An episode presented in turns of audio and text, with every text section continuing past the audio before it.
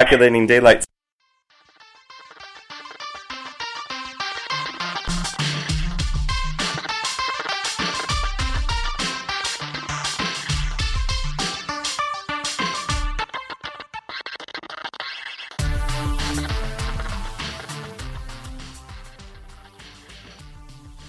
Hey listeners, this is Mikus, creator of the kind of epic theme song Zombie Kids. If you're interested in finding out more about my music, you can check me out at mikusmusic.com.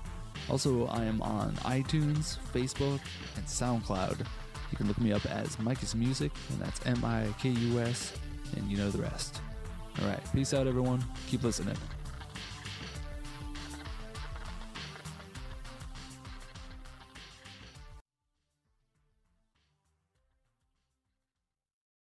no worries at all. No worries. So essentially, I, I just wanted to say thank you, and I don't think I, I pronounced your name correctly either. So forgive me for starting off that way. it's Moran. Morin. Moran. I'm I'm so bad. I'm sorry. okay, don't worry. I really really get concerned if somebody can't pronounce my last name because it's Canada, and then that means they have a problem with um, a grasp Canada. of basic uh, geography.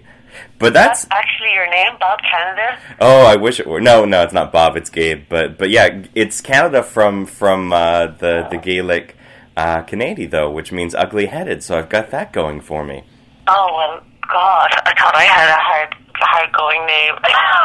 What uh, what does uh, what does Moira mean in uh, in in uh, in Gaelic? Moran means fair-haired sea maiden. Fair haired sea. Yeah, I think that's much better than ugly headed. It is hard to say though, but it has a nice meaning. Although I, I, uh, in the other uh, interview I did from, from Ireland the, this year, I gotta gotta gotta brag about that because it's like, oh well, I guess I can't really go around Cape Cod just pointing to everybody and calling them ugly headed. That I don't know how the No. Kennedys would feel about that. but no, I thank you, thank you for letting me get that diversion in there. But but yeah, I Yeah. won't take up a, a lot of your time this morning. Um, uh, essentially, I just wanted to, to let you introduce your, yourself and um, and kind of quickly explain um, what is uh, is your your band and Yeah. and uh, I, I think I, I especially love the fact that talking about names, uh, the name has has some extra significance uh, as well since we're talking about um, traditional Irish music. Yeah, and Danu is the Celtic goddess of fertility and um, prosperity. And also um, is is kind of the um, the the root word or the the beginning for a lot of a lot of myths, even though a lot of uh, about her doesn't survive. Uh, certainly, the people who who at least have the epithet that say that they're um, they're of her lineage, it, it kind of is what, what is the basis for, for most of uh, I guess what Americans would call the fairy stories and uh, Yeah, and that's where the River Danube comes from too. So it's a, a big piece of, of culture, and I think a great name for, for a traditional band. And so, when when did you guys uh, get started, and, and how did you come about joining the group? Well, the group are going 20 years this year. We're actually on our 20th anniversary tour around the States. And I joined in 2003. So that's like about 12 years ago. And uh, yeah, I mean, there's been a couple of lineup changes, but at its heart, we still have um, one, two, three original members, and then um, there are actually eight of us on tour on this tour because we have some special guests with us also. But I'm the only female, so feel very sorry for me. Absolutely. Uh, well, no, not just a female. You are the maiden from the sea. So yeah, That's right. couldn't go on without you. But but um, um, and and just in general, so you have a, a new album as well that that's out this year for in 2015. Can we we hear a little bit about uh, about that, uh, the name and uh, kind Sure. of- Well, um, our album just came out in January. It's called Buan, which means um, everlasting and steadfast and enduring. So we thought it was a good name to describe the band and kind of what we've been through the last couple of years and that we're still here, we're still, you know, we're still talking to each other, we're still enjoying each other's music and it feels just like a, a really important time in our history as a group. So we, we wanted to kind of commemorate that with a, a, a significant name. Yeah. And the, the album then, um, yeah, it's something we're really proud of. We we did it with um, Donal Lunny, who's an amazing producer and totally brought out the best in us and gave us great confidence and was just so encouraging as a producer. It was a very inspiring experience to work with him, and I think at its heart you can see that it's still an extremely traditional album because we're never going to stray from our roots. That's what we do. That's what we are. But um, I think you can just hear everybody blossom a little bit more within that genre as, as a musician and a singer and whatever. So very proud of it and as well you should be. We're happy to, to have you on the show. And uh, essentially, um, the premise of this, other than, than just getting the chance to, to hear a bit about the, the new album and uh, where folks can find you, we hope to have this up as early as Tuesday. And of course, I've got you while you're on tour. So where where can people find you um, uh, in here in the in the states over the, the course of the next uh, uh, kind of coming week or so? Well, uh, we only have four dates left. Um, we're heading to Brookfield today, Brookfield, Wisconsin, and we have two dates there. Um, then we go to Wausau, Wisconsin, and then we're flying out to Davis, California to play in the Mondavi Center for St. Patrick's Day. So if anyone wants to catch our dates, they're on the website danu, D-A-N-U dot net, N-E-T. Um, you'll find our remaining dates there, but we're out every December and every March, so I'm sure we'll be in your vicinity at some point. We actually, the only American state we haven't played is Alaska. So that's on our list. didn't didn't go alphabetically, I guess. They're using the um, this ninth century story from uh, about King Fergus. Mac- I can't say his name, Fergus, Fergus and and he uh, yeah. and it's this really comical thing where kind of like maybe J.K. Rowling got her idea for Gillyweed because it's these water sprites that come up and uh, right.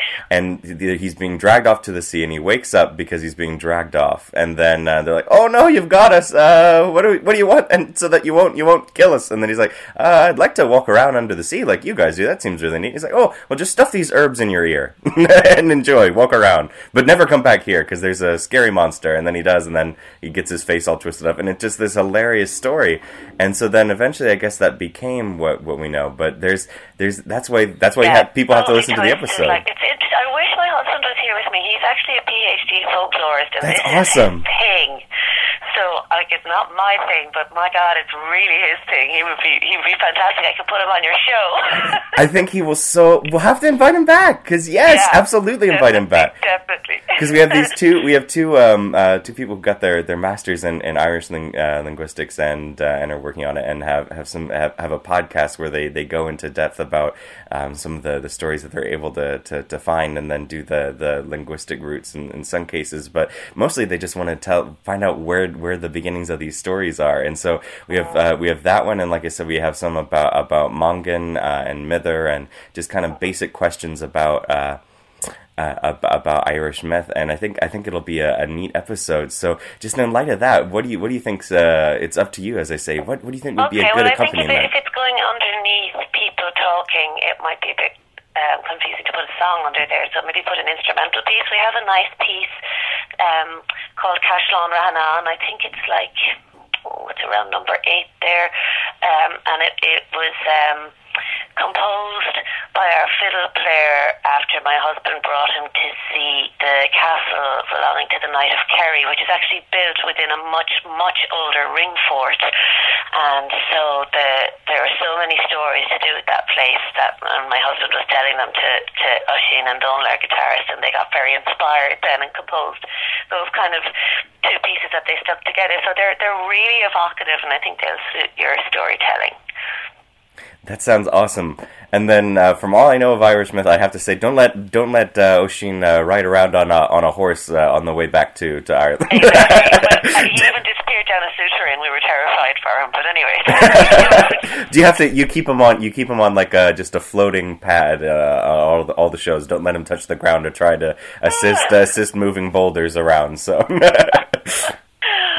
Oh, well, listen, it's been nice to talk to you. I will let you get back to uh, to your your uh, preparing for the tour there, and just thank you so much for, for your time. Uh, and Thank you. And a- um, happy St. Patrick's Day to you all, and thanks for taking an interest in our mythology and our stories, because sometimes I think people only scratch the surface and they don't understand what's underneath it all, so that's amazing. Thank you. thank you. Goodbye. Bye.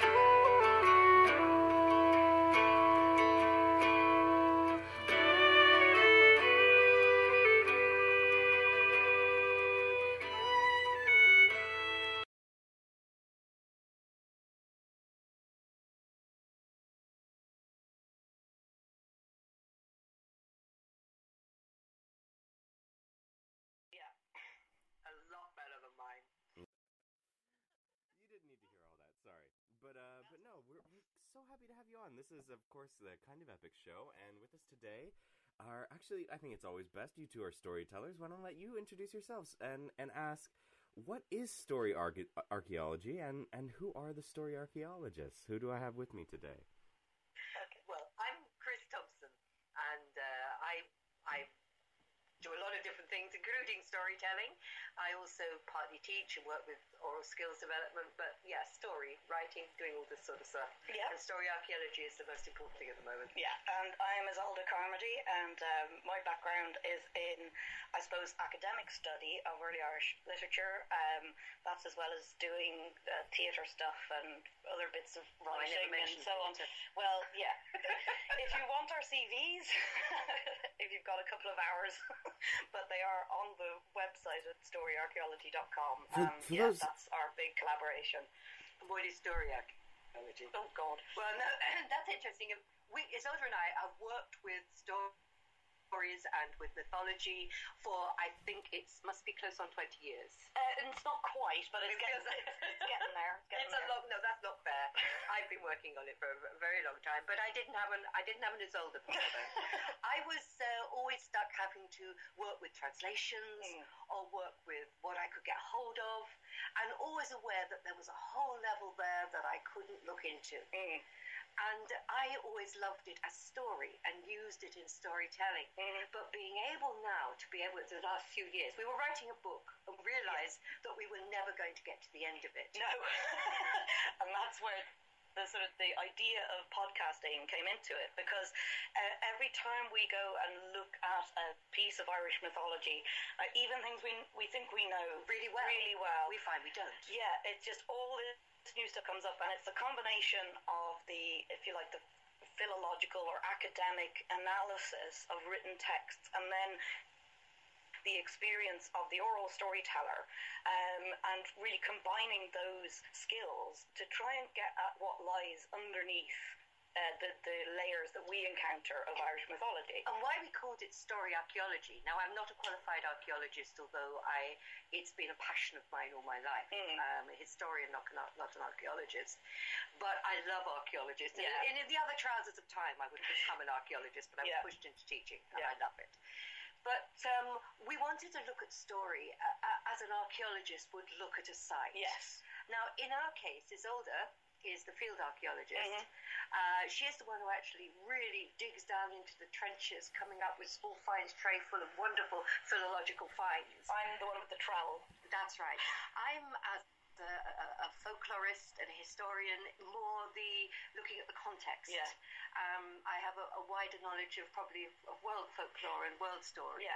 And if you like, I'm the landscape ar- archaeologist of the pair. Yeah. And we're using it as it like as an extended, uh, quite detailed metaphor. Yeah. Because as you look at story, also we, we, we find you've got every so often you come across compacted layers. Yeah. The most famous one would be between the 12th and 14th century, which was about as romantic as the 19th century. Exactly, yeah. And trying to get down beneath those layers where there's been so much interpretation according to that period in time, sometimes it's very difficult to get through to what was there beforehand. So and to see the journey, the tangled journey of a story Yeah. through the, the woodland, um, well, through the forest, Mhm. and especially when you've got, uh, as we were dealing, you know, with in our last podcast, or the one that's just coming up, with the uh, the constant um, desire to for the for the that sense of historicity, Yes. with the questing beast of historicity, and people rushing off for the shortcuts. yes, yeah. Sorry, that will make sense.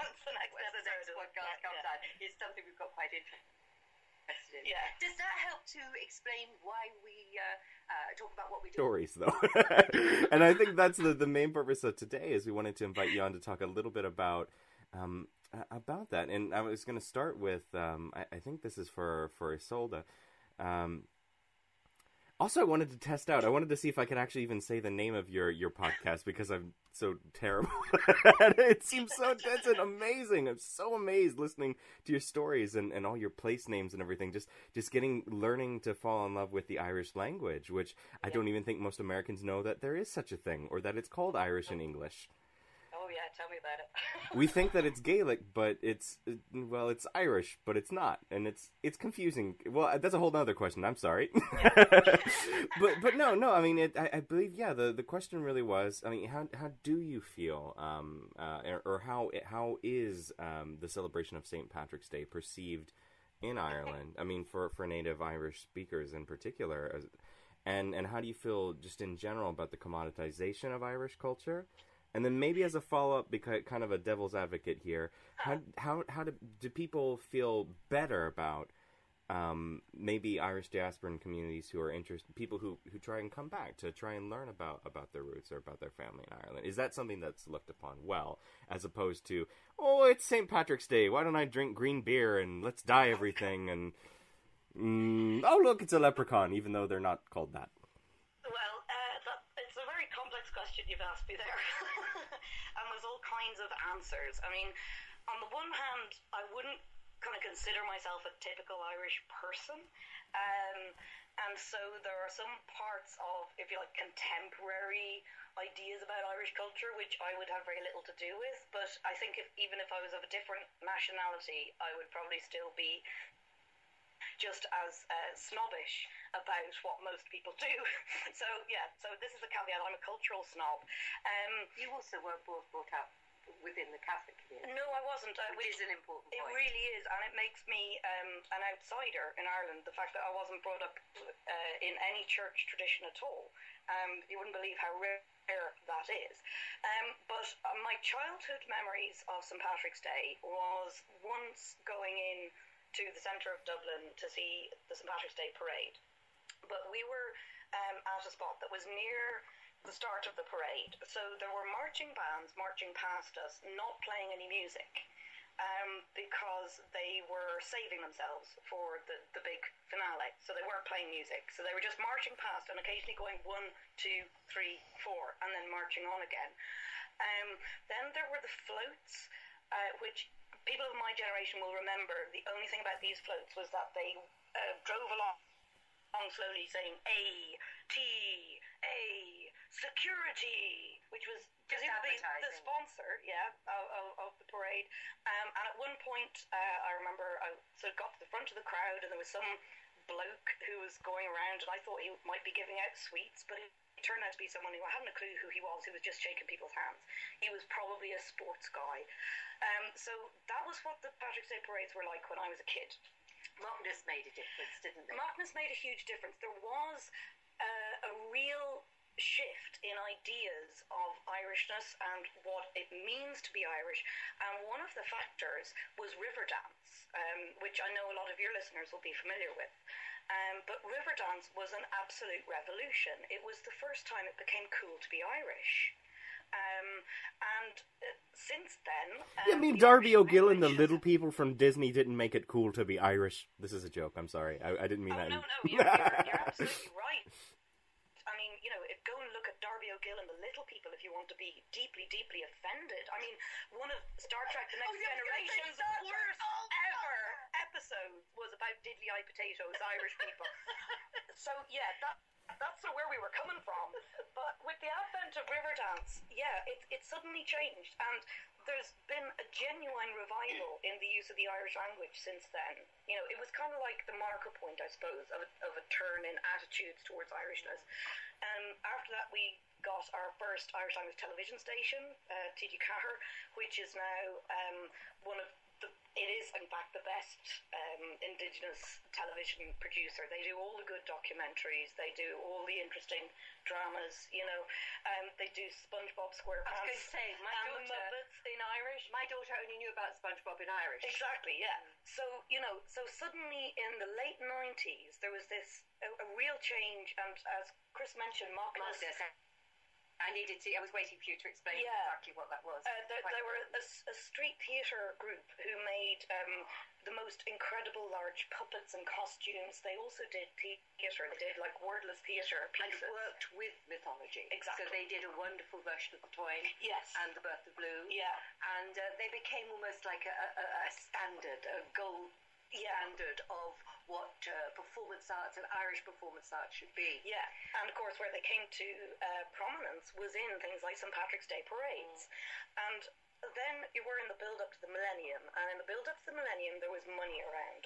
And there was particularly money around for festivals and for the arts. And so it, that was kind of a golden age, really. It was. We, we ran our own performance arts group at that time, Yeah. doing not street theatre, theatre in the street, Yeah. based on the Irish myth and Yeah. legend, including, we reckon we're the only people who ever put the Book of Invasions out as a piece of theatre in the street. Yeah, yeah. Um, but this this is kind of just to give you, I suppose, an overview of like you know the, the modern trend in uh, Irish culture. Around the same time, though, uh, there's a very specific moment I remember, which is the two American football teams came and played a match in Dublin. Um, I think one of them was is it Notre Dame who are called the Fighting Irish? Oh, that's yes. Well, yes. I mean, that's a okay. So caveat: Yeah. I, I, you're, I'm, you're getting this this Skype call from Indiana, where Notre Dame is uh, essentially required. It's a bit like it's a bit like Irish. I'm told, and rugby, kind of like if you they're they make inspirational sports movies. It's like a bit of our economy. if we don't support yeah, Notre yeah, Dame, fair we're enough. we're not good Hoosiers, apparently. But no, no, no. I, I digress. Don't know much know No. anything about that. Yeah, yeah, it's named after a French cathedral, but it's an Irish Catholic university. Yeah, I know. You see, this is the, this is what's so odd to us on this side of the pond is that first of all, it's Notre Dame, and somehow it's become Notre Dame. We live in Indiana, so it's Notre Dame. You have to understand we have a particular accent. but you know, not only that, but then it's like, what does Notre Dame de Paris have to do with being Irish? So you know, these things are really quite mysterious to us. So they were playing an American football match in Dublin against another American team. I don't know who, but the the the, the Fighting Irish side had a mascot, which was someone in a leprechaun costume, like the the green hat with the buckle on it, and you know the red beard and all that kind of thing. And I kind of remember that as a moment that Irish people started to buy in to an American idea of what Irishness yeah, is, yeah. and not just leprechauns as well, but um, but very particularly an American idea of Irishness. There was also at that time because you know we were in the so-called Celtic Tiger years, which is when Irish the people invisible tiger. Irish people had money and really didn't know what to do with it, so they just frauded their way uh, into new bankruptcy. Um, but it did include times when a lot of expats who had left Ireland um, in the 80s. They were coming back for a They were coming back, Mhm. and they were coming back with money. Um, so yeah, so that I think also created this kind of, if you like, foreign Irishness uh, that was bought into over here. Um, And yet, you know, here out in the sticks, out in the west of Ireland, where things are a little different from Yeah. Dublin or from the major cities, Yeah. we do not live in, a, in any sort of city. No, no, no, God no. Uh, but it's still regarded by, say, the people I work alongside as, uh, ah, it's a day off uh, in the middle of Lent. Yeah.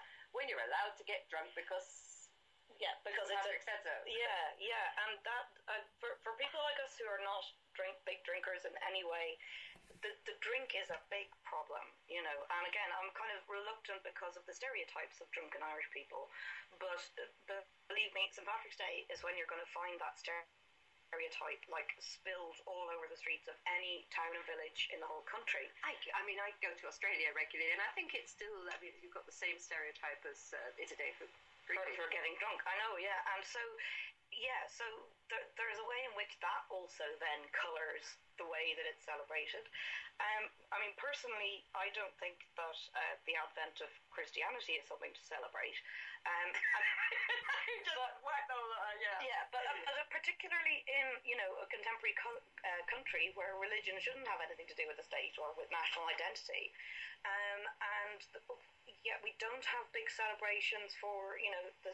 Uh, our state gaining independence, you know, whether you're talking about the 1916 Rising or, you know, the establishment of the Free State in 1922 or leaving the Commonwealth in 49, you know, there's no kind of secular celebration of Irishness in that way.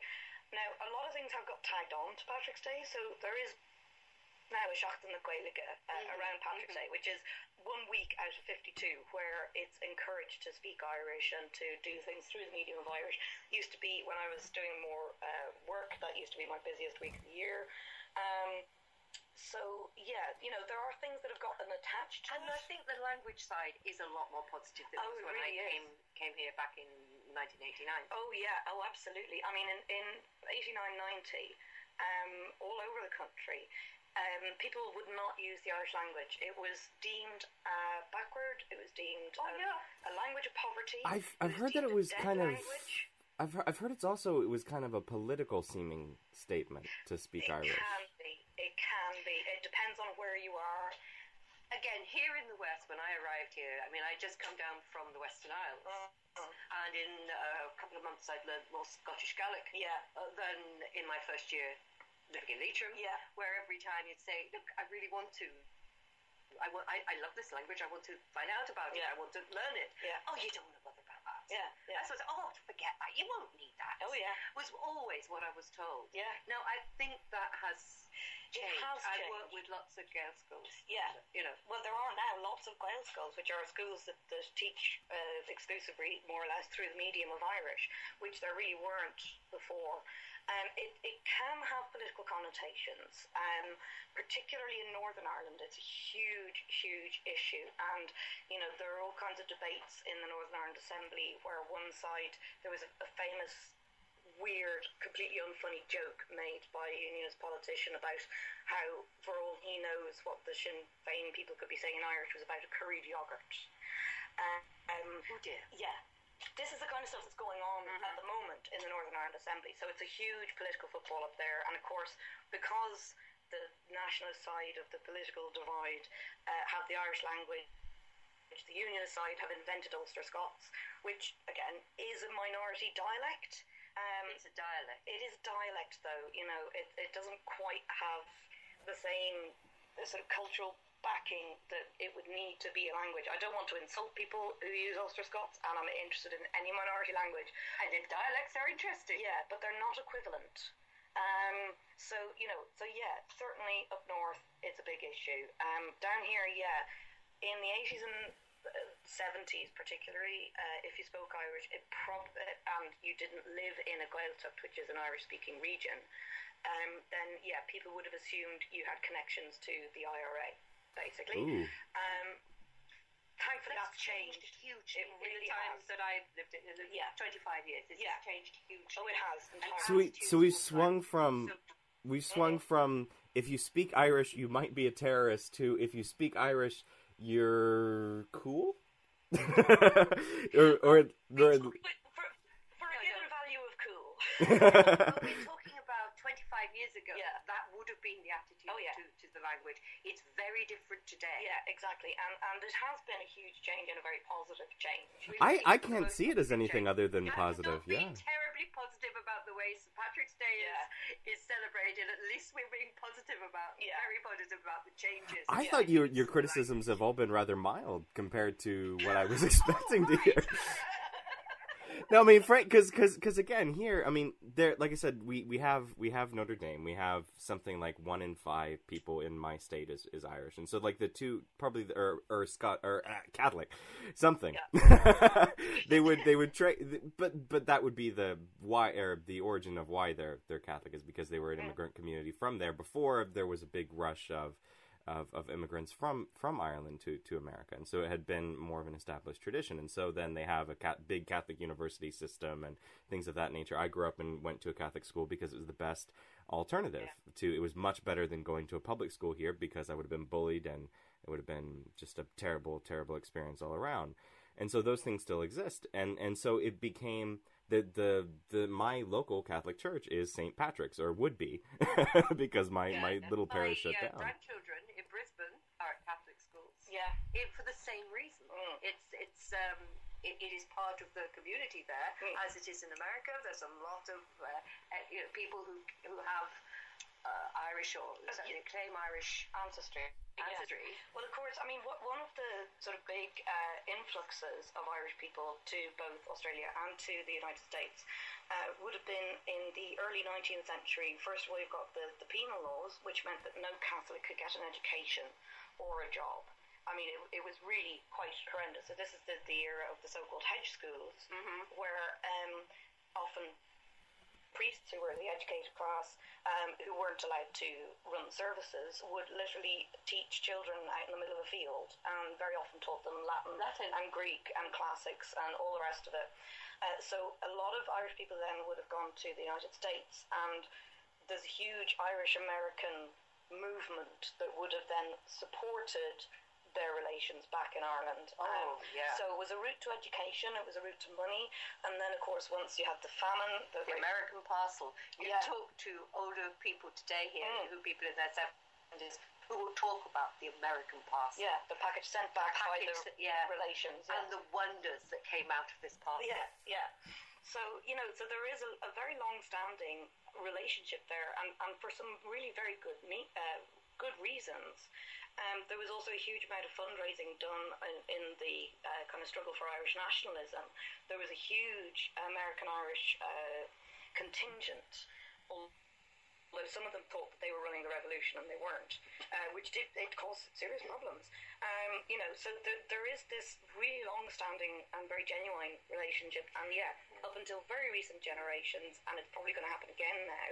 Particularly, the unmarried daughters are sent off to the US to earn money and send money back to their families. It was certainly happening in the 80s. Yeah. I mean, before that, I mean, I was working with um, the, the place on Catherine McAuley. Yes. And that so many young women became nuns. Yeah. Not because of a religious conviction, No. but it was the only way to get an education. Oh yeah, and to have a profession and to avoid getting married. Yeah, so you know, Well, the, Catherine McAuley was either told, you know, you can't do what you want unless you become a nun. exactly. So she it, became a nun. she'd been a Quaker before that. Yeah. So yeah, so this is a rather rambling history lesson, right? No, here. no, And it's brilliant because I, I expected so I expected oh you silly Americans and you dyeing everything green and by the way we hate this and this is horrible and I can't believe you bl- you, you Americans and your silly ideas about what is Irish and, and all this stuff. So no, it, it became I mean it's this is why you guys are going up in the culture section. so it's much much appreciated and so forgive my rambling question because I don't think it was uh-huh. a fair question to load in. How do you feel about the the uh, the Irish diaspora? How do you feel about the commoditization of Irish culture? How do you feel about about weird green dyed things when it's not always been the national color and other things and I don't even know. tried to dye the Liffey. They did. There was one year when they did try to dye the Liffey green. I think inspired by is it the Chicago parade that always dyes the. Oh, we dye every bloody thing green. From Chicago to the White House lawn. I mean, literally, we dye the White House fountain green. Yeah, uh, yeah. They tried to do that in the Liffey, which is the river through Dublin, and I. it would have got a nasty grey Yeah, it didn't really work, but it was only done to promote the movie Flubber. So if you're talking about commodification, I mean that that's a pretty big one. Um, the other thing though about the kind of the commodification and like the, the more recent um, sort of to and fro between the US and Ireland is that now it's all about money. Um, the, the dominant culture in Ireland at the moment is um, a monetaristic one. It's it's quite sort of it's classic late capitalist basically. So money is the ultimate argument for anything. So yeah, so essentially the Irish have learned how to sell themselves. Um, and even if like individuals or particular groups might be wary of, you know, Americans who come over and say, "Yeah, I'm Irish. My great grandfather was half Irish or whatever," while there might be a bit of cynicism, if they're buying stuff, we just won't complain about it. That's a shame because I mean, as far as I can see, that uh, the more people who are interested Yeah. in this, what the, the wealth of the treasures of stories we Mm. find here, well, that's all the better, isn't it? It is, but you know, the the, the availability of those stories. Oh, that's another matter. that has been really, really poor. And there's ways in which, you know, Irish people have not yet realised that heritage and real culture are can also be a commodity. You know, That's when I first came here strange. back in '89, about 89, 90, and I was, I had uh, a lot of things I wanted to do, a lot of ideas with, with working with mythology and Mm. folklore and setting up uh, workshops and things, which we did. Yeah. But um, it, you began, if you talk to, uh, shall we say, the tourist board, they go, Mm. ah, come on, she said, you know, you don't want to have people thinking we're backward. Yeah. We want to talk to, we want to have smart cards for fishermen on them. you know. Yeah. What would the man in, what was it, it was always Dusseldorf. Dusseldorf. What would you think about, you know? And you go, that's not why people are coming Yeah, here. yeah. Uh, they're not coming here for the rain. They're coming here for the, the, the, the there's something very special, a quality Yeah. of story, of heritage, Yeah. which 25 years ago, the Irish didn't want themselves. No, and, and I mean that word backward has been used as, as a stick for Irish people to beat other Irish people over generations. It's Uh, surely the stories just make us look backward. oh no, exactly. Yeah, Yeah, yeah, yeah. You don't. Oh, you don't want people thinking we we believe in fairies, you know. And um, yeah, it's it's typical post-colonial Yeah. stuff. I'm The afraid. other problem that you have is that the people here, it, well, wherever you go, people never value their own stories. No. You always have to have other people who go, they're brilliant. Yeah, yeah. And, um, you know, I've discovered that most Irish children, they'll know the Children of Lir, Mhm. they'll know um, uh, Fionn. what, Fionn and the Salmon of Wisdom, Mhm. and what they refer to as Setanta. Yes, who's not called Setanta at all. Shadenda, yeah, Um, the young Cuchulainn. yeah. And I found that really these, because these were the stories that were in the readers, Yeah. and that was it. Yeah, they're the stories that were in my Irish readers. And they're still the stories. and they're still there. Yeah, they're still the only ones, and they're again very, very watered down, potted versions based on very poor 19th century translations. And yeah, it's it's a very limited kind of scope. I mean, I'm constantly very pleasantly surprised and astonished by the the wealth in the early Irish literature, which I thought I had a better familiar familiarity with than a lot of my peers. But now I discover just how little even I got. This is a uh, wonderful jumping with. off point then, um, because I, I the thing that I've been most excited about for this interview, other than what with your with your current series of podcasts, is that is that Manannán is is kind of a character, or or at least Mac Lir. That there are many figures called Mac Lir, is my understanding. So I guess the question that I have, and forgive the the long winded intro, I, I suppose the question is is just. Um, you you had some kind of interesting territory that you were exploring with the, this character, and then with his son Mongan as well. And I'm wondering if if you can kind of introduce these two rather fantastic characters. I think that are almost, as you say, not just just not well known, even among among people who who study Irish uh, stories, which is interesting to me. Yeah, well, I mean, for, for a long time now, um, Chris has been particularly determined that we're going to look into Manannán much more deeply. Um, and we have a few pet theories up our sleeve, which Yes.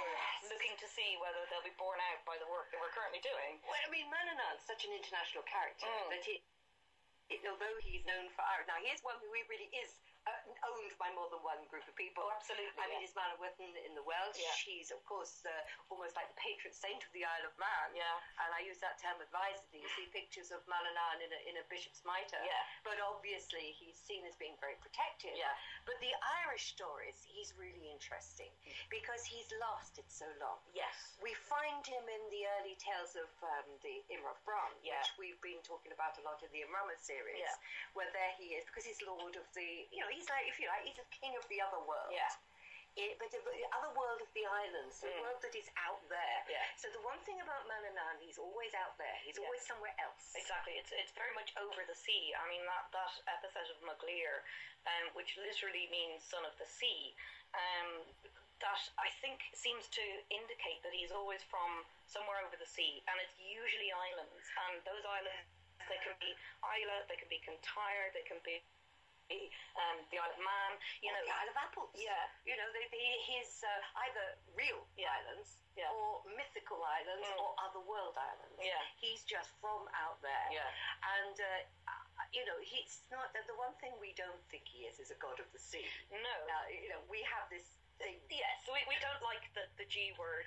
Um, But that's because I think it, it, it, you know, they are ancestors, they are cultural, culture heroes. yeah, and mythological characters. characters, uh, but there, there's no pantheons, there's no, you know, they're not divinity in that Yeah, sense. and, and you know, that there's very little evidence for any sort of structured worship, if you like, or, or dedication in what we would currently understand as a religious Having context. said that, when you look at the Imra of Bran, that nearly shocked us because Mhm. when he appears to Bran to herald this birth, this wonderful son, Yes. uh, the, the scribes are getting so um, worried about the way he's talking about Yeah. his only son being born to bring this uh, new mission this, to save the, the mortal world. Yeah. They're going, um, um, um, actually, that refers to God, Yes. uh, not Manannán. Yes. And um, yeah, this son, no, they are talking about Christ. Yeah. Now let's go back to Mongan. Yeah, there's. I mean, the, the glosses are quite hilarious. I mean, there's one where it's talking about you know this this great child will be born to a mortal mother, though her father is not known, and the scribe has put in put in a little gloss under the line which says, "i.e. Jesus Christ, i.e. JC." Effectively, you know, they're they're that worried about the closeness of the characters, but it does seem to be you know that that understanding Manannán, if you like, to be a god is almost retrospective It is. You know, it is. He's the closest that we've come to someone who seems to have this status. Yeah, but that's because he's the king of the other world. Exactly. You know, if you want So to what- keep fairies, you've got. You've What's got the difference between being there, king of- you've got on the land. So what's the difference between King of the Other World and like King of King of the She? Because you also have the the character right, of Midir. all right. this is a biggie. um, Oh, and so for and for people who haven't been listening to your podcast or fans of Irish, this, this so is actually what we're coming up to next Mm. because there is a character who you hear now and again coming through in some of the stories whose name is Midir. Yeah. Now his name means judge. Yes. And uh, he turns up as a father of Oingus. Yeah. He's, he's, he has one big story of his own, Mm, which, which is a the- wonderful local story. Yeah, that's the, the, the wooing of Étaín, which we did a couple of episodes Yeah. on previously. And where he looks for this woman over several generations because um, she's kind of annoyed. Uh, from uh, yeah, his basically. first wife. Yeah, he took a second wife without consulting his first wife, and then was And she was a when bit annoyed by it. she was annoyed. Yeah, but anyway. But it, you know, but but uh, Midir then sort of disappears, Mm. except in one story where, um, uh, or rather, where, where there's a story of Cormac, the great and legendary King Cormac, Mm. who disappears into a magical mist on the land Mm. and finds himself with with. Uh, um, Manannán, Yeah, which should be Midir. yeah. And we've looked at some of these stories, and there seems to be, you know, whereas a lot of the stories about the other world, which was this, it's not an underworld. Mm. This is a parallel world. would you yeah. call it the land of Uh, the just ever like living, one. Or hmm And um, that, that suddenly all these stories are given, therefore, to Manannán, Yeah. and all the magic is out there at sea. Yes, yeah. Um, just to That's a bit quick, I'm afraid. I know, yeah, and there is a lot, and we're, we're still working on it. But I think also it's worth pointing out the, the term she can be confusing. And Yes, of indeed, course, I forgot that. Yeah, yeah. well, yeah, I was trying to do that, but then you got really excited. and I'm quite happy about that. I was like, oh, storytellers are excited. This is awesome. But no, I mean, like for for listeners who aren't familiar with with kind of Irish terms, like so, what are what are the she? What are what are I mean, um, are, are would it be fair to call them um what we might say like a fair we the fairy in a fairy story? Is is that is that a, a fair like English or or kind of Americanization of, of what the term would mean? That's usually how it's translated, but it is somewhat of a misleading translation. I mean, one of the interesting things about the term she is that it can refer to a place or to a group of people, and it's often very difficult to distinguish those things. And the places are usually hills, which often have Neolithic burials in them, um, and so there's this sort of doubleness where it's both a part of the land that's connected to the ancestors and it's the ancestor figures themselves. And uh, don't let's get, you know, these are full size warriors. Yeah.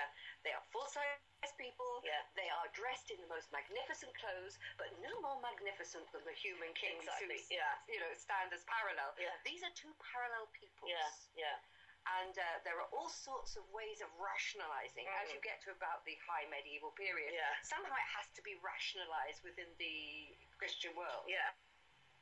And so either they are under the ground, and when they can't cope with them being under the ground, which they never were in the first place, Yeah. then they have to go over the sea. yeah. But also, you know, you, you do find later kind of justification saying that they are the angels who didn't fall all the way to hell. And that's a continental. Yeah, you know, but there's also what we really found within the course of the Immram type stories, these sea journeys, is that it's kind of marking a transition um, from that world of the other people being, you know, so close to ours that if you take a wrong turn in the dark, you can end up there. Mm-hmm. As Cormac does. Exactly. To then being somewhere over the sea that you can't necessarily visit, and then you start getting stories. accident. Exactly. You start getting stories where there's actual conflict between the people of this world and the people of the other world. You know, in the story of Nera, for example, you know, there's a battle between And King Ailill and the local she people. There's some of it at the end of the, the story of Étaín and Midir, where mm-hmm. suddenly all the she mounds are getting dug up, which is mm. really horrible. Um, so, you know, again, it depends on, if you like, what stage in that process you're looking at. But in modern terms, groups that you're working with, Yeah. who, you know, there were different, as there always are, there are different ideas at Yeah. different times, and people at the same time can hold many different views. yeah, and even one person at the same time can hold many different views. So, um, so yeah, I mean, it's something that, again, which we didn't necessarily expect over the course of studying Immram type stories, that this is a, um, a development that's becoming clearer and clearer. And in many ways, it's it's the relationship between Midir and Manannán that kind of stands for that whole process. Yeah. It seemed it seemed very strange in your episode because it's suddenly like we've been talking about Midir for four episodes and this is really fascinating, and then Manannán kills him, and that's it. Yeah, we have. I mean, the, the, the, certainly what has really surprised us has been we, we mentioned before that we came in the prophecy of uh, uh, of Manannán in Immram Bran. Yeah. he mentions this son. Yeah. but nobody knows about this son. He's, About he- Mongan, about yeah. Mongan. And when we've gone through every story of Mongan, there is a wonderful story there. Mm. And in the recent one, we're looking at him uh, being the equivalent of Taliesin Yeah. and uh, his death is very much the death of the famous King Arthur. Yeah. And yet, this is uh, even historically, this is Older. older. Yeah. And as we've discovered so many times, you have a foreshadowing of quite famous stories, Mm. which have been, which are in the old Irish stories, which have almost been lost. Yeah. Although the reason that Mongan's stories have been lost is Mm. because his mission became irrelevant. Yeah. His mission wasn't to save the world or be a great hero with a great big sword. Mm. His mission was poetical. Yeah, and to be the poet king who, um, if you like, reunited this world with the other world through poetry. Because the magic Mm. is not the ma- magic of wands Yeah. and magic words. Mm. It's the magic of poetry. Yeah, and that, that's one of our big bees in our big bonnets.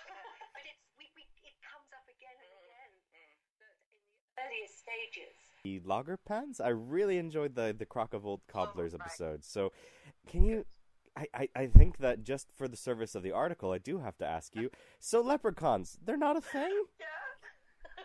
how, how much of us would you like to retell of what uh, was on the podcast. I wonder. If, I wonder if you found any. I wonder if you found anything more. Like, is is there just any any any less? Like, is there any more Middle Irish about leprechauns? Or are they totally uh, a fabrication?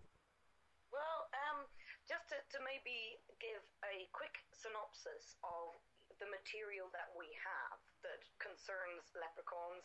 In the earliest sources, in the 8th century text of the Adventures of Fergus MacLeodsa, we have them as Luggerpan, which means small bodies.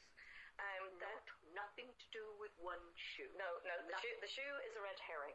Um, then we have uh, this wonderful kind of 12th to 14th century early modern Irish text, Which is hilarious. which is absolutely gorgeous. And again, you know, we'll refer people to the podcast, I think, for a lot of the details. Um, but that also has the Luggerpan. It's like an extended telling of the 8th century text. Um, Everybody should read that. yeah, somewhere. yeah. It's fortunately not There safe to go. work, so it's perfect for our audience. I beg your pardon? Oh, I said it's it's not safe for work, so it's perfect for our audience. Okay, okay. Great.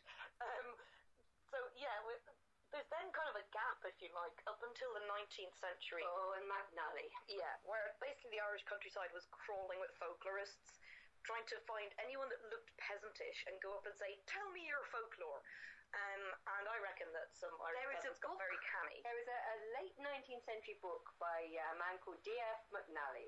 The book is called, and you just Yeah, got to hear the title. title. It's called Irish Wonders: The Ghosts, Giants, Pukas, Demons, Leprechauns, Banshees, Fairies, Witches, Widows, Old Maids, and Other Marvels of the Emerald Isle. and it's in this book that the, the descriptions of the leprechaun that you meet everywhere else, even in W.B. Yeats. Yes, that's where it all That's where comes he from. gets it from. So there's one 19th century source, although what's distinct between that and our modern image of the leprechaun is that the way the leprechaun is described. Oh, right, yeah. He's described as being about three feet high, dressed in a little red jacket, with red breeches, buckles at the knee, grey or black stockings, and a hat cuffed in the style of, an, of a century ago. So, in other words, looking like an 18th century redcoat. Yes, an Englishman. Right, so we think what was happening was that uh, peasants were being asked, and what they were given, given, being what they were giving to these folklorists was a rather rude uh, descriptions of English people. What she means is we were taking the piss out of the English, um, and the English didn't even notice. Wait, that's an American tradition. You keep yeah, you know what I mean. Foreigners turning up, offering gifts, just Yeah. like the leprechauns, and Yeah. then taking them all away again. Yeah. That sounds like Yeah, so it's it's kind of it's really nice because humor of the oppressed. it really is humor of the oppressed, you know. But what what happens then, which is so weird, is that that image of the 19th century leprechaun, I think it's when it got exported with it got exported as, as you know, folk. It became that 19th century folk tale, Yeah. which you're never quite sure whether it was coming from the peasantry Yeah. or whether it was being going back to the peasantry who were perfectly literate, yeah yeah who were reading these books and giggling their heads off. Yeah, exactly.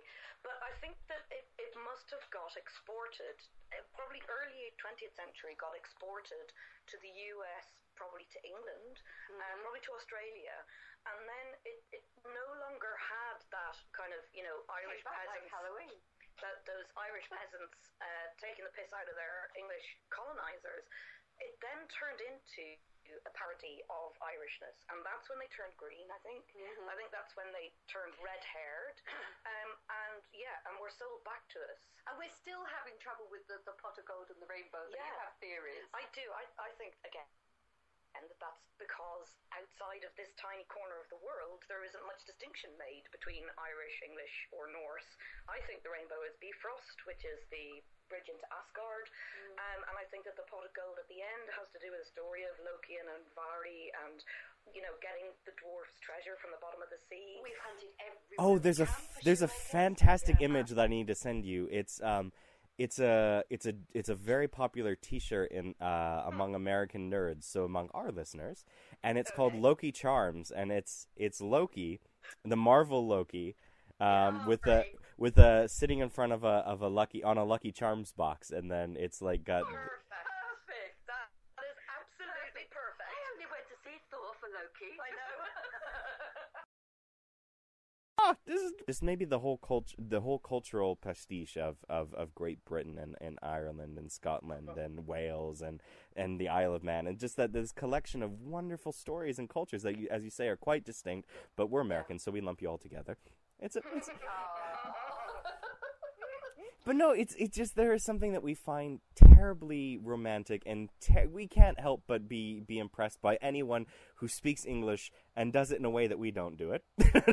Just we think we think it's fantastic, and and just like those stories in general are fantastic. I I, I felt like I was four year old four years old when I was hearing him talk about about two saints on the island of Iona and and just things like that. And it's just like this oral tradition that we to a certain extent don't have, and so we're just thrilled with all of it. and uh, so I'm I'm definitely nerding out today and have made these questions made these questions far and away longer than they needed to be. Oh, what did you get excited about?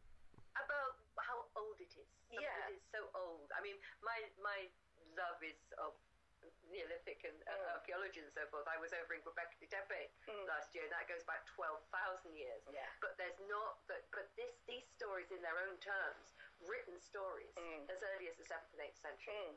It's, And it's one of the oldest uh, vernacular written literatures in Europe, you know, and, uh, and the treasures. Yeah, and particularly, you know, when, when we're finding these parallels with the better known Welsh and British material, but going, actually, you know, there wasn't a written literature in English or Welsh until essentially the Irish vernacular literature was already in decline by the time Welsh and British uh, authors How neat- to write. How neat would it their be is if language. you're talking about you were talking about Mongan maybe being may, uh, being equated with like Arthurian cycle or the Arthurian legend, and uh, and I, I think it'd be kind of funny if like this whole idea of the once and future king because you say like he's also Finn McCool and Taliesin.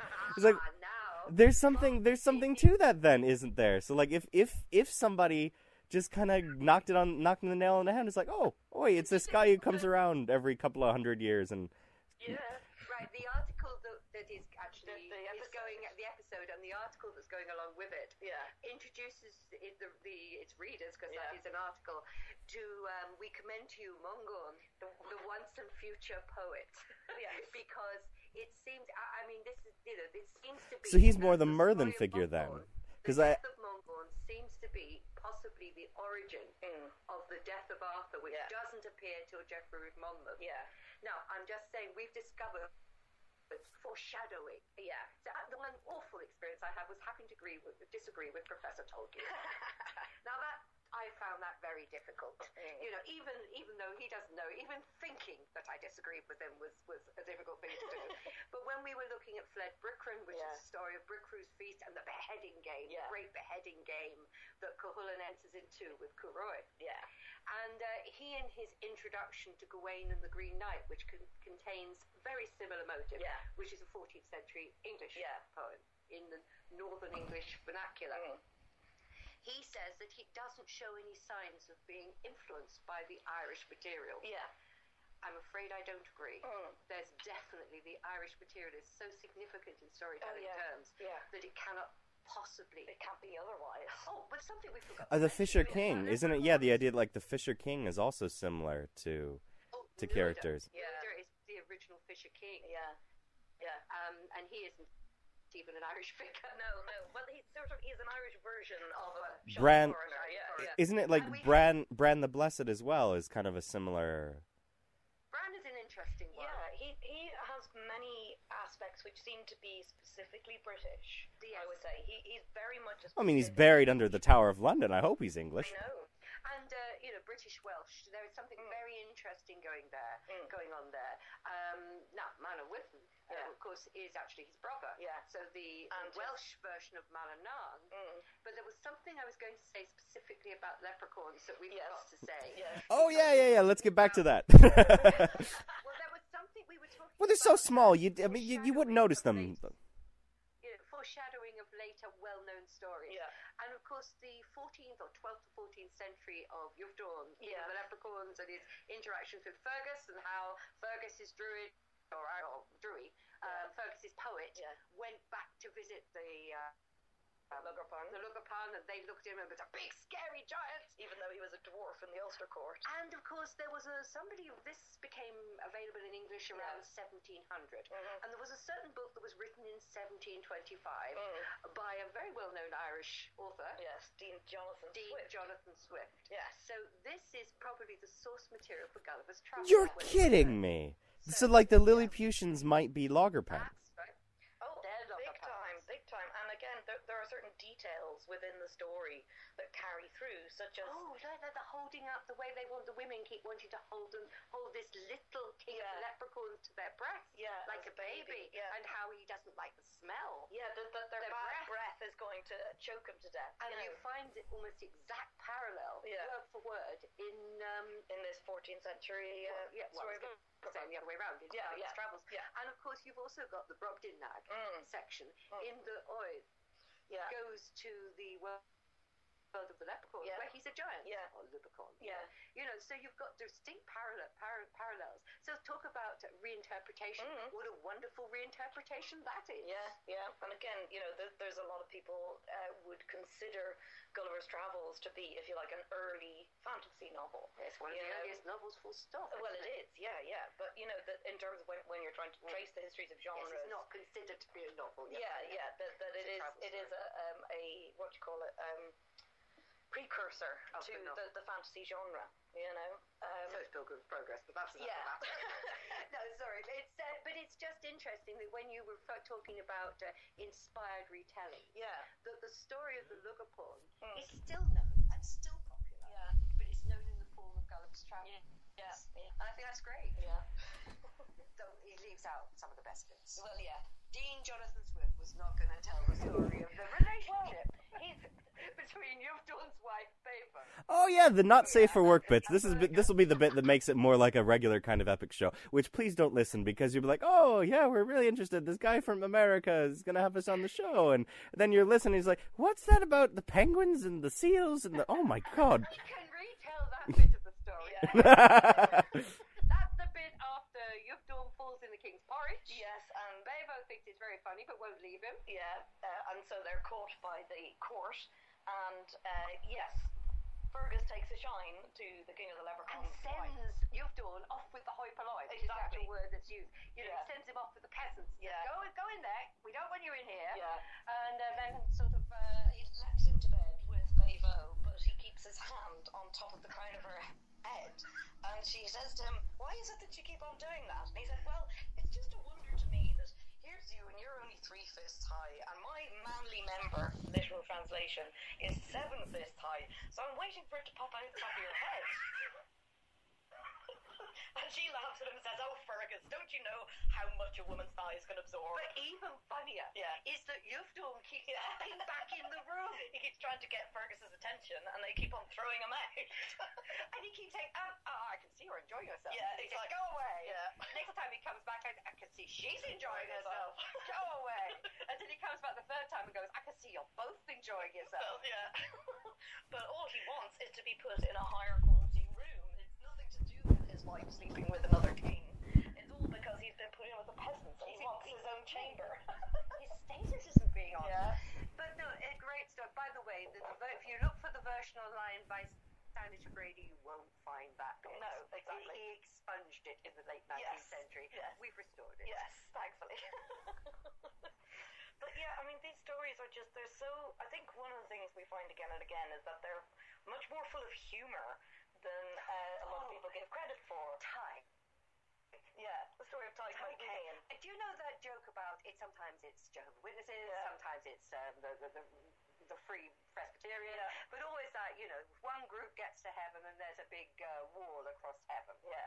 and they go, "What's the wall for?" Mm. St. Peter or whoever it is in this story says, "Oh, it's to make sure the the, the whatever Whatever it is, group, yeah. the, the Jehovah's Witnesses or whoever is the butt of the joke."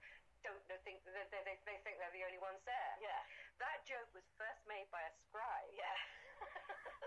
centuries ago. Yeah. When his vision of this other world that he sets up, there's a wonderful fortress for people in the past, Yeah. a wonderful fortress for the present, and a wonderful one for the future, mm-hmm. where this character Connor is, who doesn't realise that this girl who picked him up and took him to the other world is not going to allow him to have any sort of relationship with her Yes. because they don't in Christian society. I know. He hasn't told her that. Yeah, Or yeah. she hasn't told him that. Yeah. But the best bit, oh, go on, I'm. No, no. It's it's the is it the Golden Palisade or is Yeah, it the it's the, Palisade? it- no, it's a golden. Yeah. Right in the middle, there's an island, and this is where this little island is where they put all the, all the saints. Yes. And there's a golden palisade right round it, Yeah. so that they think they're the only ones who are there. Yeah. I think that's incredible. Yeah, you know, and I, I, I'd love to send that one to people who, you know, track the history of humor and the history of particular jokes, because of course jokes are, you know, one of the most vibrant oral forms of storytelling. And that's another early Middle Irish Yeah, story, it isn't is, yeah, yeah. So 12th and 14th. Yeah, yeah. So yeah, um, and but I think that a lot of the kind of modern retellings they tend to be a bit po-faced. Oh God! You did this in 19th, the late 19th Yeah. century when you wanted this sort of somehow they wanted this heroic Yeah. sadness, Yeah, yeah. which had to be the sort of the romance, um, you know, that sort of the romantic. I think they're kind of both fantastic, kind of the though. Irish. Mm. Sorry. Say that I think they're both kind of fantastic, though. Again, me being the, the, the American here is like, oh, I like it both. I like the sad Yeah. stories, and I like the epic stories, and I like the stories with the bits of humor, and then, I mean, it's it's just they seem very much alive and, and very vibrant in terms of, Yeah. of the the story, and I think that's the exciting thing as people who enjoy stories. Um, enjoy popular culture is that the thing that we get bored of in America is like, oh, it's another bloody zombie film. It's another, it's it's another. Oh god, am I gonna watch the sixth time the origin of Dracula and Dracula Untold? It's like I get it. He's from Romania. I. It's not that interesting. Give me something new. And and I, I think new is old. Old is new. It's like finding finding interesting stories like this and like realizing like you don't have to go to the same well every five at five minutes. You know. Oh well, this is it. You know, and again, it's it's why we think that it's it's so well worth digging around in the Irish stories is because even the, the bits that are more generally known, yeah, they're they're not the best bits, and they're they've become very watered down and very kind of monotone. You know, and yet there's so much good stuff. Why would you find anyone who has to carry a corpse on their back Ah, yeah. so we can go and get a drink of water? Yeah, exactly. I'd rather have that than zombies. Yeah. You know, especially when he takes him into a world and, you know, yeah. it's it's no, there's so many stories. Yeah. But we are, you know, sometimes I think it's a shame that there was so much bowdlerization Yeah. went on. Yeah. I think that's what we were saying. The late Yeah. 19th century kind of bowdlerized the stories to try and make them more classically appropriate, as Mm. if the classical stories were, were I know, yeah, but there was also, again, that, that there was a sort of a socio-political uh, agenda going on, whereby, you know, that, again, it was trying to uh, reassert the Irish people as people with their own culture and who were able to govern themselves, you know, because the, the, the narrative in the sort of English colonial mind was that the Irish were barbaric and they And were then if they'd learned Irish, they would have been like, "Oh, what do you mean we stole your culture? what do you mean King Arthur's this thing?" The general literary Yeah. perception of the Irish texts Yeah. at the late 19th century mm-hmm. was that they were barbarous and of no literary value whatsoever. Yeah, and that, that was attitude even held by people who were working to translate and publish the Irish material. You know, so that, that They were trying to make them sort of more classical. yeah, but also to sort of trying to They don't need it. yeah exactly, but also then trying to uh, fit them into Victorian sensibilities. Which is exactly what the monks were doing. exactly, yeah. In the, you know, in, In the the 12th century, 12th to 14th 12th to century, 14th yeah. century, when they tried to make them fit a sort of more romantic, magical um, pattern, when Yeah. They no longer understood what the poets were doing anymore. Are there- they made it fairy tales. Yeah. Are there are there any are there any s sorry I keep interrupting, but like are there any stories that are kind of like I think the most famous anglicization of of a clearly pagan story in um at least in England is is uh, is Beowulf. And like the idea that we don't have a real version of the story essentially because it's all like the monks are just like, well, and then well, he's he's um uh let's say uh Cain is responsible and uh or um uh, that's where the monster comes from.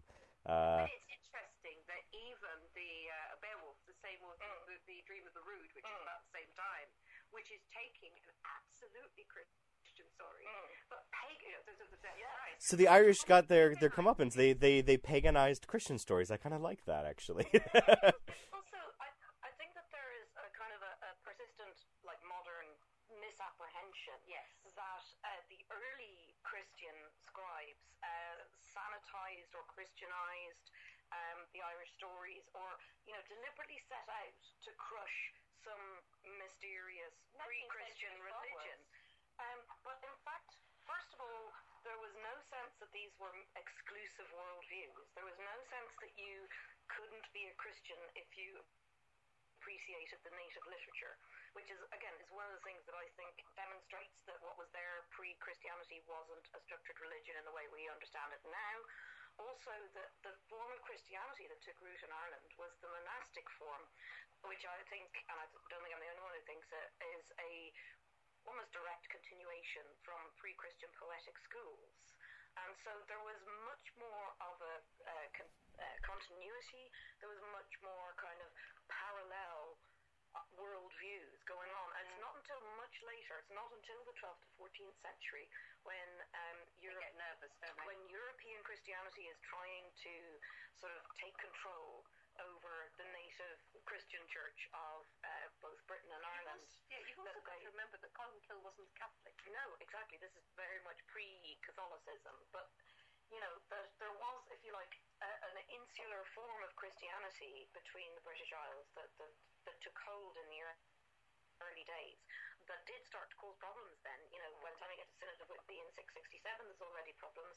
Um, so there wasn't that sort of deliberate Christian crushing of some native tradition. I mean, you, you, you know, uh, we're not contradicting ourselves. There were times when they got slightly nervous, They did, but and they were very keen on euhemerization. Yeah. That was another problem. yes, yeah, Trying to fit everybody into a historical order. exactly, yeah. Um, but but no, they weren't. They didn't squash the No. stories. No, and in fact, things like those glosses in the prophecy of Mongan show how little they interfered with the native material. I mean, here was They didn't censor it. They just let it go with one or two. Oops, that's a bit Yeah. near the buckle. Let's put in a comment. exactly. All Is that the is that more is that more unique to Ireland though? Because I think there's the the classic perception in in the in the West at least that these monastic schools where they were literally writing down the classics and and, and doing this from from all sorts of different cultures. From the I mean Yeah. the reason that we have extant like surviving Greek texts or Roman texts in, in English is because they kept writing them. it's and so these that's the that's the first thing that an English literature class you're supposed to learn is like is is essentially well thanks to Ireland we have this and that and and so that and that's what I learned in high school it was pretty much just like well we have this Beowulf or we have this story uh uh, the the Aeneid or whatever, and it's like, ah, and we wouldn't have had it if uh, if you, let me tell you about uh, about uh, this fella here and, and this particular story, and and it's it, it's really interesting is the idea that that you guys are responsible for essentially preserving Western culture, and then you didn't get credit for it until recently. the earliest text of all is a Latin, is a retelling. I think you, oh, you were talking about it the other day. No, I don't think it's, it's no. I think I was uh, just talking about that there was an Irish version of the Roman Civil War in Castle. That's what you were yeah, talking yeah, yeah. about. That there was actually a, a On yeah. Irish language accounts, you know, or, or translations as they would have been of, of you know the wanderings of Ulysses and um, of all things, yeah, the Roman and the Civil Roman War. Civil War and all this kind of thing. Yeah, but, but that was because again, what was brought in Ireland with Christianity was this magic thing called a book. You know, where suddenly you could both read and write stories from these far-flung exotic places, which were essentially the other world. You know, there's an Irish telling of uh, the journeys of Marco Polo. Um, what they were interested in was stories. What they were interested in was knowledge and education. It didn't matter what the source was. See, this book suddenly came into this wonderful oral, uh, this Yeah. place of oral spell- storytelling, Mm. where it was so alive and it was accepted, Yeah.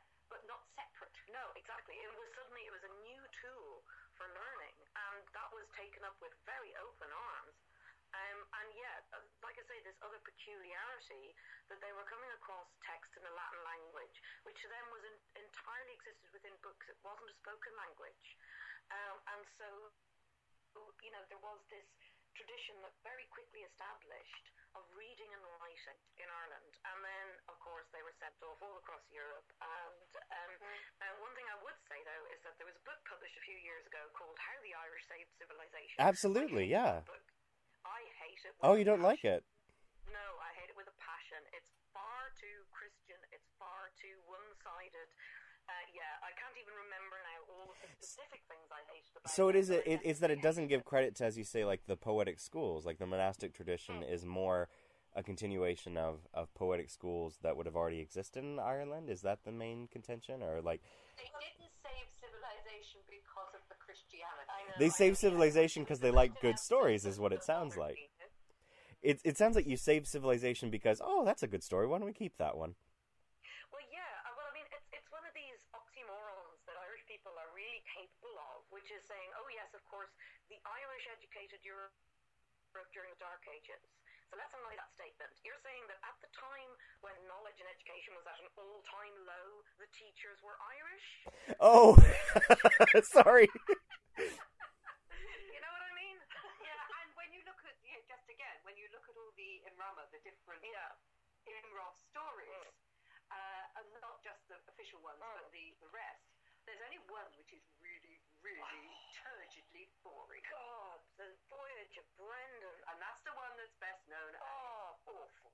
So dull. Oh my God, it's so badly written. getting through that. You seem rather enjoying the episode, though. You- glad it comes across that way. We hated doing it.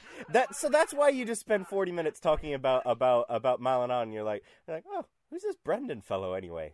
Oh, Brendan, it's just, oh, for goodness sake, when he gets there, of course the other world is empty. Yeah. Because he doesn't want women and he doesn't want one.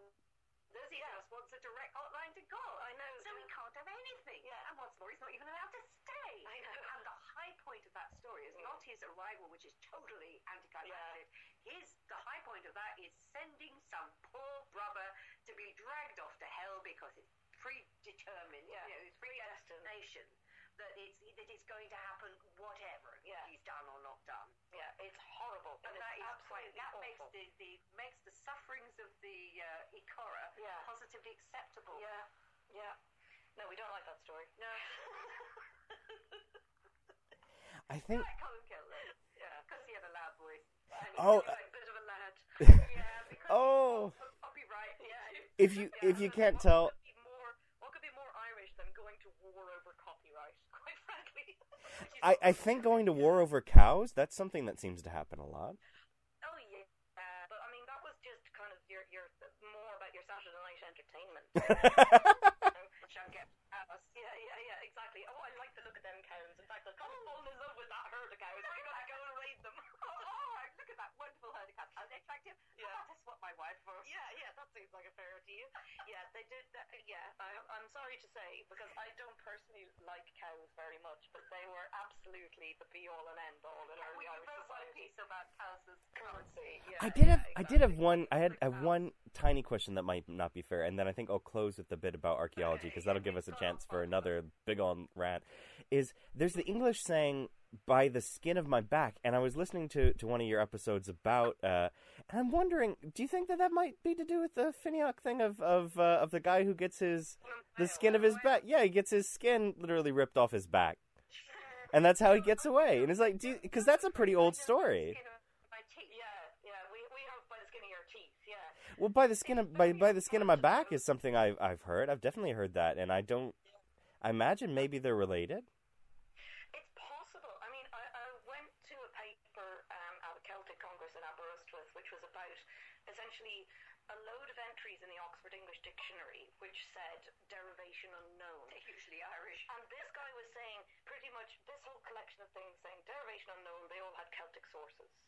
You know, and there is this unbelievable willful blindness um, with particularly, I'm sorry to say, the English culture Don't be sorry. I, I agree know. with you. And, and Irish influence, you know, and it's it's it's bizarre sometimes how deliberately, you know, an, an English scholar will just not see the huge amount of Irish evidence. Tolkien didn't take the Irish sources. Yeah, My, grand, my my uncle, who was a tremendous scholar, 27 languages and counting, Mm. uh, but he never learned Irish. Yeah. Never regarded it as relevant. exactly. Yeah, so so it can be very difficult to say for certain. Every now and then, though, you do get an image Look, like that. It's a great story Mm. with the skin being taken off one's back. Yeah. It's quite a late story. Well, that part of it Mm. is quite late, but um, or it, there is a late form of it. Yeah. It could easily have gone off to America Yeah. and be retained as a folk image Yeah. when it's been forgotten here. Oh, that absolutely. happens quite frequently. Oh, it does. Yeah, yeah, definitely. Well, I mean, uh,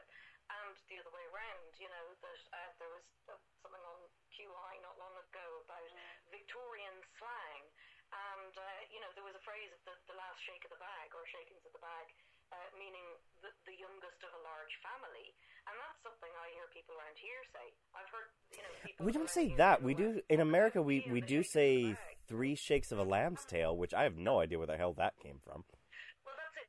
It was listed as Victorian slang, you know, but it's still current. It's here. current here, you know, so it can be very, very localized. You know, when we were looking for the stories of the goblins Slayer, yeah, and uh, I went on to several American sites mm. looking for tellings which had gone on existing there, Yeah, yeah. which had been lost here. Yeah. So you know that stories get carried to America, Yeah. told as folk tales. They make the settings change, but the motifs are still the same, and they often retain elements that have completely got lost here. Exactly, yeah. I mean, in, in much the same way as obviously the, the Brer Rabbit uh, Mm-hmm. stories uh, go right back to the Nancy stories, you know. Mhm. So, yeah, I mean, mean, do you think I have Zuma?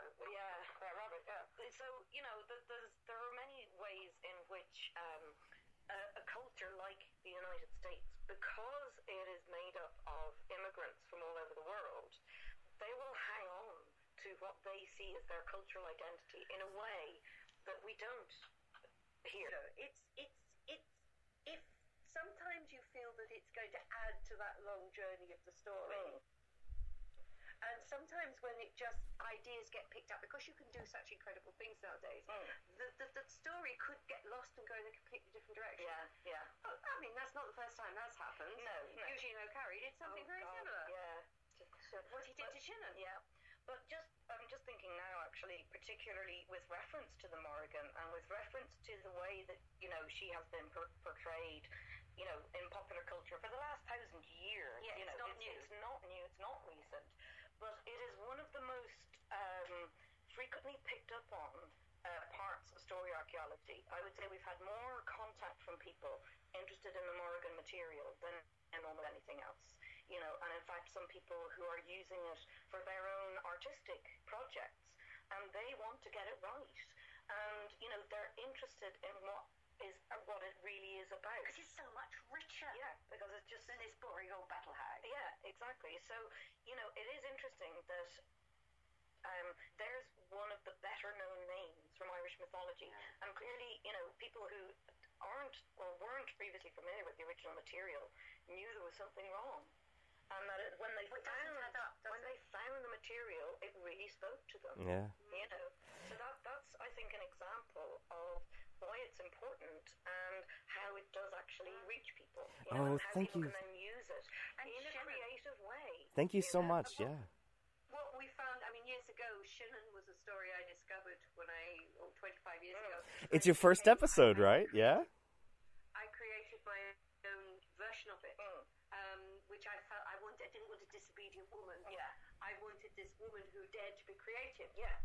And so I told my own version of the story, which Mm. respected the story. Yeah. But funny enough, when we came when we came to the real version, Yeah. we realised that oh, for goodness sake, she went to the bottom of the sea to find the most difficult thing of all, which was uh, Poetic inspiration. That she was the woman searching for her creativity, and Eugene O'Curry had kind of mixed her up with Boann and kind of repressed it. Absolutely, yeah. And yet it was his version of the story that was current, you know, and that got repeated everywhere. We spent ages looking for two versions. We Yeah. thought there must be two versions: Yeah. the Dindshenchas version, Yeah. and, And then the- the, the Eugene book of, O'Curry yeah, I said version. the Book of uh, Invasions version. Book of Yeah. Book of Leinster, sorry. Yeah. And I spent we we spent months looking for Yes. this to discover that in fact there wasn't another version. Yeah.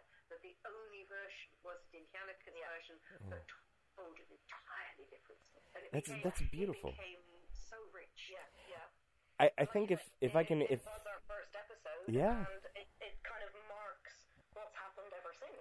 I guess- know, it has been that kind of journey of discovery. I guess what's so fantastic is is when you go on a journey of discovery, when you're interested in finding out more about about a story or a route. I, I think it was so lovely to find. I was curious about my last name because oh, it's it's Canada. It's it's an odd name, at least for an American to have. And so and so you go searching around, and I still don't know very much about the family history because there's a lot written about it, but it doesn't. It's hard to tie into to particular sense of who or what you are in relation to to a wider story. But then it, it, it was fantastic. Where should people go looking? Well, I think that if people really want to celebrate St. Patrick's Day in Leprechauns, they should put on some swimming togs and stick some herbs in their ears. yeah, go join the Livercorns. Yeah. But it's it's just you know that, that there is no better way that you can get to know than from its stories. Yeah, yeah. And if that wasn't true, people would be wouldn't go going to the cinema or watching television. Exactly. We are hardwired for stories. Yeah. And uh, we think the older ones, the oldest ones, are some of the best. Yeah, and of course that people should come over to Ireland and spend a lot of money here. You don't think that. legally obliged to say that. As an Irish person. You want your money? no, that's horrible. But no, it sometimes feels like that, but um, it's true. But people do come and visit, you know, and uh, particularly with the kind of work that uh, Chris used to do, there are still visitors who come through every now and then, and it's always actually it's a great pleasure to It's a come great pleasure to come down with I don't have the labyrinth anymore, No. but I do have the tree circle, which is older than the demon, but it's growing. it works. And uh, yeah, we're always, and if people do come to Ireland, we're always happy to see them Yeah, and to if just I'm in the country. Yeah, oh, well, yeah. but yeah, you know, that it, it really is an, an enormous pleasure to sit down and, and share stories. It's not just a one way street. You know, whenever we tell a story, we get a story back. Yeah, and we're, you know, we're happy to, you know, people comment, we will answer. Yeah. Is that enough? Oh, that's more than enough. Thank you guys so so much for for your time, and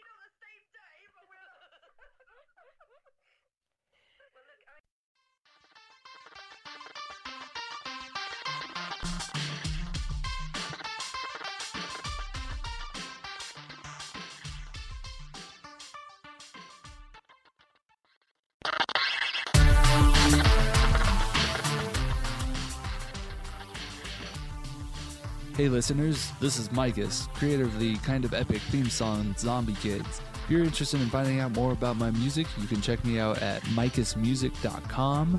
Also, I am on iTunes, Facebook, and SoundCloud. You can look me up as Mikus Music, and that's M I K U S, and you know the rest. Alright, peace out, everyone. Keep listening.